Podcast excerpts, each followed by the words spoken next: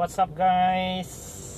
Apa kabar semua Hoopers family? Semoga kalian semua dalam keadaan sehat-sehat selalu dan thank you for listening to my podcast.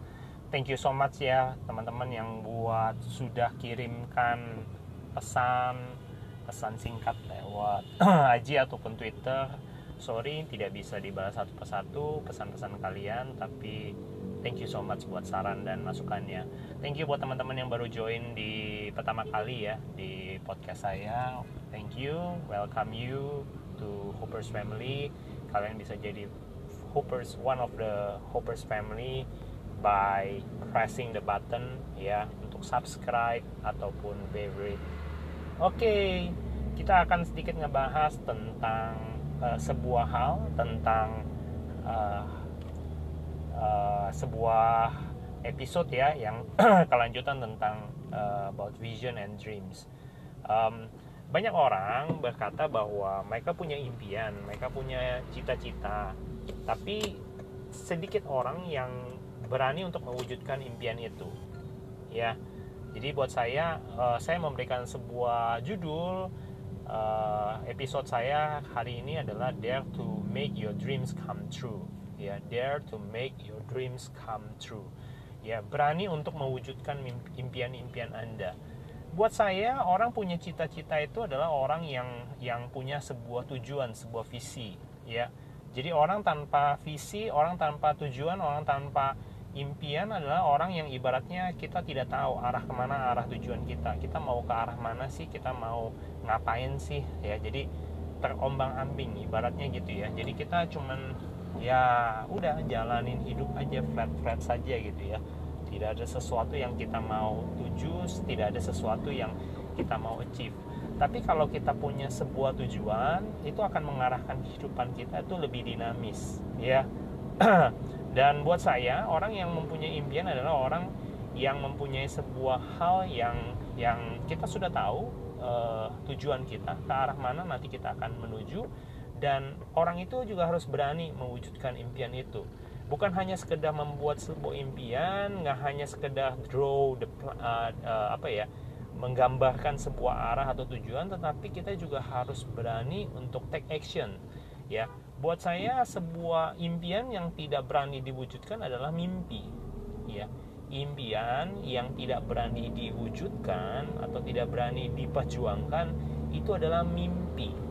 Mimpi itu ada bunga tidur. Jadi ketika saudara tidur saudara mendapatkan mimpi nah itu menurut saya. Itu adalah sesuatu yang tanpa perlu saudara take any effort ya saudara hanya diam tidur relax saudara mendapatkan mimpi tapi untuk mendapatkan impian saudara harus berjuang saudara harus melakukan sesuatu saudara harus take action dan saudara harus berani Nah, jadi saya mau mengambil sebuah kisah di dalam Alkitab.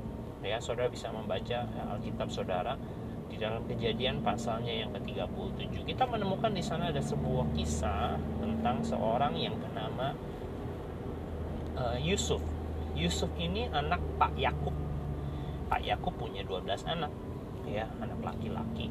Dan Yusuf ini adalah anak yang lahir pada saat masa tuanya uh, Yakub atau Israel ya dan Yusuf ini adalah orang yang disayang paling disayang anak kesayangannya Pak Yakub pada saat itu dia diberikan jubah maha indah dia disayang bahkan jelas Alkitab berkata bahwa Yakub itu mendapatkan kasih dari bapaknya lebih daripada saudara-saudara yang lain akibatnya apa akibatnya semua saudara-saudara yang lain membenci Yusuf ya mereka tidak menyukai Yusuf. Dan Yusuf di situ dikatakan menerima visi dari Tuhan pada saat dia umur 17 tahun. Saudara bisa lihat di uh, kejadian 37 ayat yang kedua. Dia menerima visi dari Tuhan, menerima impian, mimpi dari Tuhan pada saat dia berumur berusia 17 tahun. Dan impiannya dia ceritakan kepada saudara-saudaranya. Dia bilang, aku punya ikatan berkas dan anehnya, saudara-saudaraku, ikatan-ikatan berkas kalian pun juga sama, tegak dan sujud menyembah kepada ikatan berkasku. Ya dia bilang begitu. Berkas-berkas gandum yang diikat ya seperti layaknya padi gitu ya, diikat kemudian tegak berdiri punyanya Yusuf yang lain itu semua menunduk dan menyembah wah sejak diceritakan itu menjadi berang dan menjadi marahlah saudara-saudara Yusuf kepada Yusuf Apakah kamu mau jadi penguasa? Apakah kamu ingin menguasai kami? Apakah engkau ingin jadi raja atas kami? Lalu semakin bencilah saudara-saudaranya kepada Yusuf. Karena dianggap Yusuf ini mau berkuasa, mau jadi raja. Padahal dia anak yang lumayan paling kecil ya. Anak ke-11 kalau nggak salah. Sorry, dan singkat cerita, Yusuf mendapat kembali mendapatkan mimpi yang kedua kalinya. Lalu dia menceritakan kepada saudara-saudaranya dan juga uh, di mimpi itu dia ceritain tampak dia bilang tampak matahari, bulan dan kesebelas bintang sujud menyembah dia. Lalu saudaranya makin marah dan mungkin ada orang yang menceritakan kepada ayahnya yaitu Pak Yakub. Pak Yakub sampai mendengar cerita itu lalu dipanggilnya Yusuf. Yusuf dinasehatin kamu itu ngomong apa? Kamu itu cerita apa? Masa bapak ibumu sama saudara-saudaramu harus nyembah kamu? Gitu. Jadi ditegur dan dinasehatilah si Yusuf ini. Tapi Pak Yakub pada saat itu menyimpan hal-hal itu. Ya dia tidak berani menegur dengan keras karena kenapa? Karena Yusuf itu anak kesayangannya sekali lagi. Nah dua kali Yusuf mendapatkan mimpi dari Tuhan. Nah, apa yang terjadi? Kalau kita melihat dan kita melanjutkan kisah Yusuf di dalam kejadian 37, sehingga cerita saudara-saudaranya Yusuf berkonspirasi, semua ikut sama-sama memutuskan untuk mengenyahkan Yusuf. Ya, mereka berpikir bagaimana caranya ini Yusuf dibunuh, ya Yusuf disingkirkan, Yusuf dienyahkan. Tapi yang dilakukan ada pembelaan-pembelaan Tuhan juga di sana Sampai akhir cerita, singkat ceritanya, Yusuf tidak jadi dibunuh, tetapi Yusuf dibuang ke sumur. Setelah dibuang ke dalam sumur, lalu kakaknya berkata, "Jangan kau apa-apakan adiknya." Ya, jangan jangan kau apa-apakan adik kita ini. Akhirnya singkat cerita ada orang Ismail kemudian datanglah dan kemudian dijuallah Yusuf ke negeri Mesir dibawa sama orang itu menjadi budak dari orang kesayangan jadi anak kesayangan Pak Yakub dari anak kesayangan Israel jadi seorang budak di tanah Mesir Kisah perjalanan Yusuf kalau kita baca dari kejadian 37 sampai kejadian 41 ayat 46 di sana saudara akan melihat kita yang sudah membacanya tentu kita mengetahui bahwa kisah akhir perjalanan Yusuf Yusuf diangkat menjadi perdana menteri dia menjadi orang yang nomor dua ya yang terpandang di tanah Mesir Siapa yang tidak kenal nama Yusuf? Orang mengenal Yusuf sebagai penguasa pada saat itu. Nah, yang saya mau bagikan kepada setiap kita, impian Yusuf menjadi kenyataan dicatat di dalam Alkitab di kejadian 41 ayat 46 jelas dikatakan bahwa Yusuf menjadi penguasa di tanah Mesir pada saat dia umur 30. Dia menerima visinya umur 17, tapi kenyataannya jadi kenyataan di umur 30 tahun. Jadi ada rentang waktu 13 tahun, saudara-saudara teman-teman yang yang dikasih Tuhan, sobat hoppers, kadang kita suka sama melihat dan menilai orang. Ketika orang mencapai sesuatu di ujungnya kita sudah tahu di ujungnya dan kita mengatakan bahwa iya kamu hebat ya kamu luar biasa ya. Wah saya sih salut sama kamu. Saya berharap saya bisa seperti kamu. Ya semua orang menyaksikan semua orang memuji pencapaian seseorang itu pada saat di titik akhirnya. Ya di titik dia pada saat dia puncak. Orang tidak melihat dan tidak mengenali pada saat mereka meniti ke puncak itu seperti apa. Yusuf diproses selama 13 tahun. Tapi orang hanya melihat kalau saudara membaca pun saudara hanya melihat enaknya Yusuf ya jadi perdana menteri, jadi orang yang paling berkuasa, jadi orang yang berpengaruh, jadi orang yang sukses dan berhasil. Tapi tahukah saudara bagaimana kisah Yusuf begitu beraninya dia mengambil sebuah sikap untuk mewujudkan impian yang diterima dari Tuhan. Mari kita belajar dari seorang pribadi Yusuf, sifat apa, sikap apa yang dimiliki, yang perlu kita teladani agar apa? Agar kita juga berani mewujudkan impian-impian kita. Mungkin teman-teman ada yang punya impian, saudara pengen punya uh, rumah. Saudara pengen saudara males sekali ngontrak-ngontrak sana ngontrak sini. Mungkin kontrakan saudara juga banjir. Saudara punya kerinduan punya rumah ya.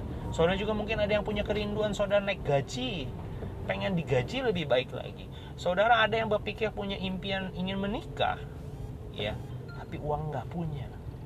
Saudara mungkin ada yang ada yang berpikir bagaimana caranya aku punya kendaraan pribadi pak? Aku aku males deh pakai Gojek terus. Aku pengen punya motor aku pengen punya mobil aku pengen punya istri aku pengen punya rumah aku pengen naik gaji. Aku ingin dipromosi ya. Aku ingin pelayananku berdampak. Aku ingin gerejaku membesar. Kita punya impian tapi apakah kita memiliki sikap yang sama seperti Yusuf? Mari kita pelajari sikap-sikap apa yang dimiliki oleh Yusuf sehingga dia begitu luar biasa bisa mencatatkan dirinya di dalam sejarah dia menggapai impiannya di saat dia usia 30 tahun. Mari kita pelajari yang pertama, sikap Yusuf yang dimiliki Yusuf adalah sikap dia yang pantang menyerah. Sama-sama katakan pantang menyerah. Yes, pantang menyerah adalah sikap yang pertama yang harus kita miliki sebagai anak-anak Tuhan yang tentunya kita melihat dari teladan Yusuf kalau kita melihat dari awalnya Yusuf menerima impian daripada Tuhan pada saat dia umur berapa? 17 tahun. Dia menceritakan impian itu dengan begitu semangatnya. Eh, saya menjadi orang yang berpengaruh. saya menjadi pemimpin, saya menjadi penguasa. Dia menceritakan mimpinya yang luar biasa. Tapi orang menganggapnya apa? Gila kamu Yusuf. Kamu mau jadi raja, kamu mau jadi penguasa. Siapa kamu? Kamu mimpi terlalu tinggi kamu itu ngelindur kamu itu ngigo kamu itu mengigau kamu itu kalau mimpi itu jangan tinggi-tinggi. Nanti kalau nggak kesampaian kamu jatuh sakit. Bahkan tidak sedikit orang mencerca dia. Saudara-saudaranya pun mencerca. Ayah ibunya pun turut yang namanya mengatakan bahwa masa seperti itu mimpi. Banyak daripada kita ketika kita menceritakan impian kita yang kita mungkin dapatkan visi dari Tuhan. Banyak sekali orang mengatakan bahwa nggak mungkin. Nggak mungkin kita bisa impossible. Ya. Itu mustahil. Sesuatu hal yang aneh. Ya. Nggak bisa kita lain ya. Siapa kita? Pendidikannya pun nggak ada. Latar belakangnya pun nggak meyakinkan. Ya. Tapi saya mau mengatakan bahwa sikap yang perlu kita miliki sama seperti Yusuf adalah dia pantang menyerah. Dia menceritakan mimpinya kepada kepada teman-temannya, kepada kepada saudara-saudaranya, kepada keluarganya. Enggak ada yang mendapat dukungan. Dia tidak mendapat dukungan dari keluarganya. Dia dibenci sama saudara-saudaranya. Bahkan dia dijual, dia dijahatin sama saudara-saudaranya. Dia dihianati dia tidak seharusnya mendapatkan perlindungan dari kakak-kakaknya. Dia harusnya mendapatkan kasih sayang dari kakak-kakaknya. Justru dia dijahati, saudara-saudara. Tapi dia pantang menyerah. Ketika dia dijual, mungkin orang berpikir bahwa habislah mimpiku. Habislah impianku. Nggak mungkin, aku sudah jatuh. Jatuh ke dalam sumur, jatuh pula ke dalam tangan menjadi orang, menjadi budak, saudara-saudara. Tapi dia tidak menyerah. Dia pantang menyerah dia tetap lakukan yang terbaik. Dengan menyertakan Tuhan tentunya. Apa yang diperbuat Tuhan? Tuhan menyertai Yusuf. Tuhan menjadikan dia berhasil di mana pun dia ditempatkan. Di rumah Potifar di rumah seorang penguasa kepala kepala di Mesir pada saat itu. Dia dibuat menjadi berhasil. Ya. Bahkan istrinya Potifar kembali mengganggu dia dan menyuruh Yusuf untuk tidur bersama dengan dia. Lalu tapi Yusuf mengatakan bahwa tidak setelah ditolak oleh istri uh, ditolak oleh Yusuf istri Potifar menjebak dia memfitnah dia menjebloskan Yusuf ke dalam penjara. Harusnya ketika dia jatuh kembali ke penjara harusnya dia bisa mengatakan bahwa I give up God. Saya nyerah saja Tuhan. Saya nggak mungkin bisa bangkit lagi. Saya terjatuh. Sama seperti lagu mungkin ya aku terjatuh dan bisa bangkit lagi ya mungkin itu terlalu lebay ya tapi Yusuf tidak selebay itu teman-teman dia bangkit lagi dia tetap berharap kepada Tuhan, dia pantang menyerah, dia tetap lakukan yang terbaik dengan menyatakan Tuhan sekali lagi.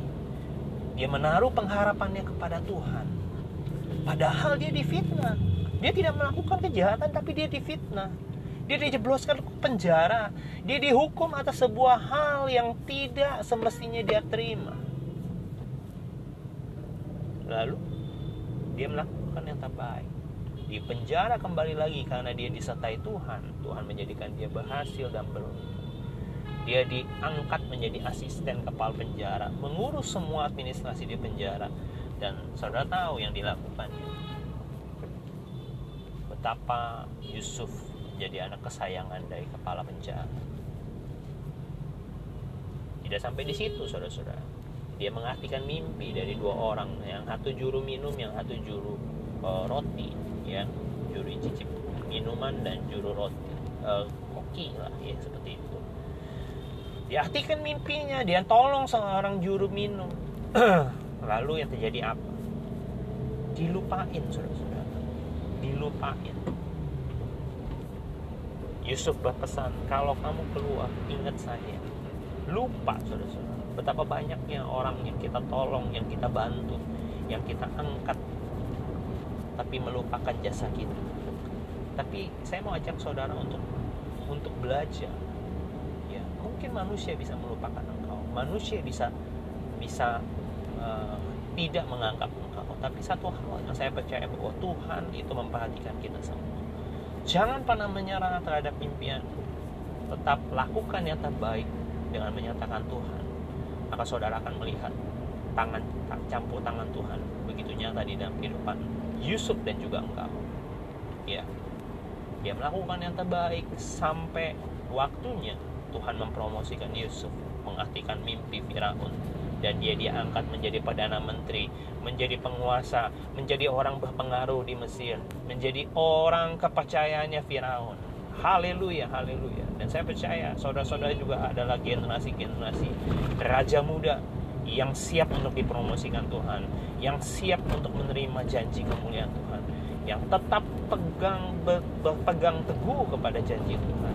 Jangan pernah menyerah, jangan pernah putus asa, tetap pandang Tuhan, tetap berharap kepada Tuhan. Haleluya, haleluya. Sikap yang pertama itu, saudara-saudara.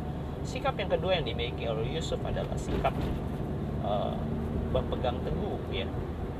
ya. Dia punya spirit seperti batu karang dia kuat dan dia tidak goyah kuat dan tidak goyah kenapa dia bisa kuat dan tidak goyah sikapnya saya percaya karena dia berpengharapan kepada Tuhan. Kalau dia berpengharapan kepada manusia, dia melihat manusia, dia acap kali kecewa, dia acap kali dikecewakan. Dia dikecewakan sama siapa? Dia dikecewakan sama keluarganya.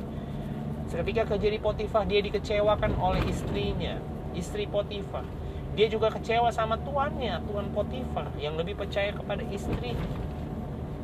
Dia kecewa sama siapa? Dia kecewa sama orang yang dia tolong, yaitu juru minum. Seharusnya pada saat dia mengalami itu semua, dia bisa kecewa, tetapi dia orang yang kuat, sikapnya adalah kuat dan berpegang teguh kepada janji Tuhan.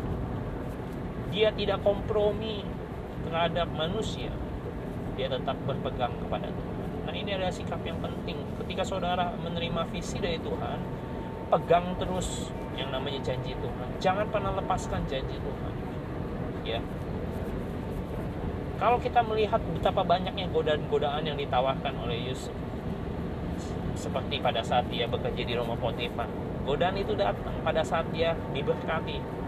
Tuannya tahu dia mempercayakan segala sesuatunya dan saya percaya kehidupan Yusuf pada saat itu diberkati luar biasa. Tetapi Yusuf tidak mau tergoda akan sebuah uh, tawaran yang ditawarkan oleh. Dia diberkati, tapi dia tidak tergoda. Dan kalau saudara melihat, dia juga punya sebuah hal yang luar biasa. Dia tetap kuat, dia tetap teguh terhadap janji itu. Seharusnya pada saat dia dipromosikan menjadi orang yang berpandang, berpengaruh, dia punya kesempatan untuk membalaskan dendam kepada saudara-saudaranya. Dia juga punya kesempatan yang yang yang cukup untuk menjebloskan yang namanya istri Potifar. Dia bisa cari Potifar itu ke mana. Kurang ajar itu. Menjarain saya. Dia bisa cari saudara-saudaranya. Mungkin dihukum mati semuanya. Dia punya kuasa. Dia punya kesempatan untuk itu. Tapi saudara-saudara itu ya itu lihat di kejadian 50 ayat 20 dia berkata aku tahu kau merencanakan dan mereka-rekakan yang jahat kepada tapi Tuhan sanggup mereka-rekakan itu semua untuk mendatangkan kebaikan. Wow. Dia kuat dan teguh. Dia tidak menggunakan kuasanya untuk mengambil sebuah keuntungan untuk dirinya sendiri. Justru dia menggunakan kuasa itu untuk mempermuliakan Tuhan orang bisa melihat kasih Tuhan atas kehidupan Yusuf. Orang bisa melihat bahwa ada Tuhan di dalam kehidupan Yusuf. Tidak heran Tuhan yang ada di dalam kehidupan Yusuf menjadikan dia berhasil dan beruntung di setiap aspek kehidupannya.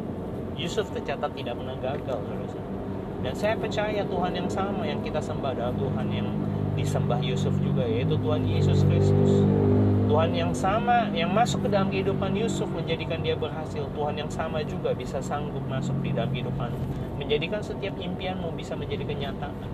Asalkan engkau berani melangkah bersama dengan dia, asalkan engkau berani untuk tidak pernah berkata menyerah, asalkan engkau berani untuk tetap kuat dan teguh memegang janji Tuhan, memegang apa yang di, diperintahkan daripada Tuhan maka saya percaya dan terlampau percaya bahwa jika dia sanggup memberkati Yusuf dia juga sanggup memberkati engkau. Kalau dia sanggup memulihkan kehidupan Yusuf dari budak menjadi seorang uh, penguasa maka dia juga sanggup memulihkan keadaanmu dan keadaan yang percaya kepada dia. Haleluya haleluya. Itu aja pesan dari saya jadilah anak-anak muda yang mempersiapkan dirinya untuk menjadi generasi-generasi raja muda seperti Yusuf dan Daud karena Tuhan hari-hari ini mencari generasi-generasi ya yang mau menangkap isi hati Tuhan. Dan saya percaya saudara yang mendengarkan podcast ini adalah salah satunya. Salah satunya. Kau adalah the next ya, the next young king. Kau adalah salah satunya generasi raja muda. Ya, alami ya apa yang menjadi janji Tuhan, jangan pernah menyerah, tetap kuat dan teguh di dalam pengharapanmu pada janjinya. Maka niscaya engkau akan melihat bahwa impianmu satu persatu akan menjadi kenyataan bersama dengan dia.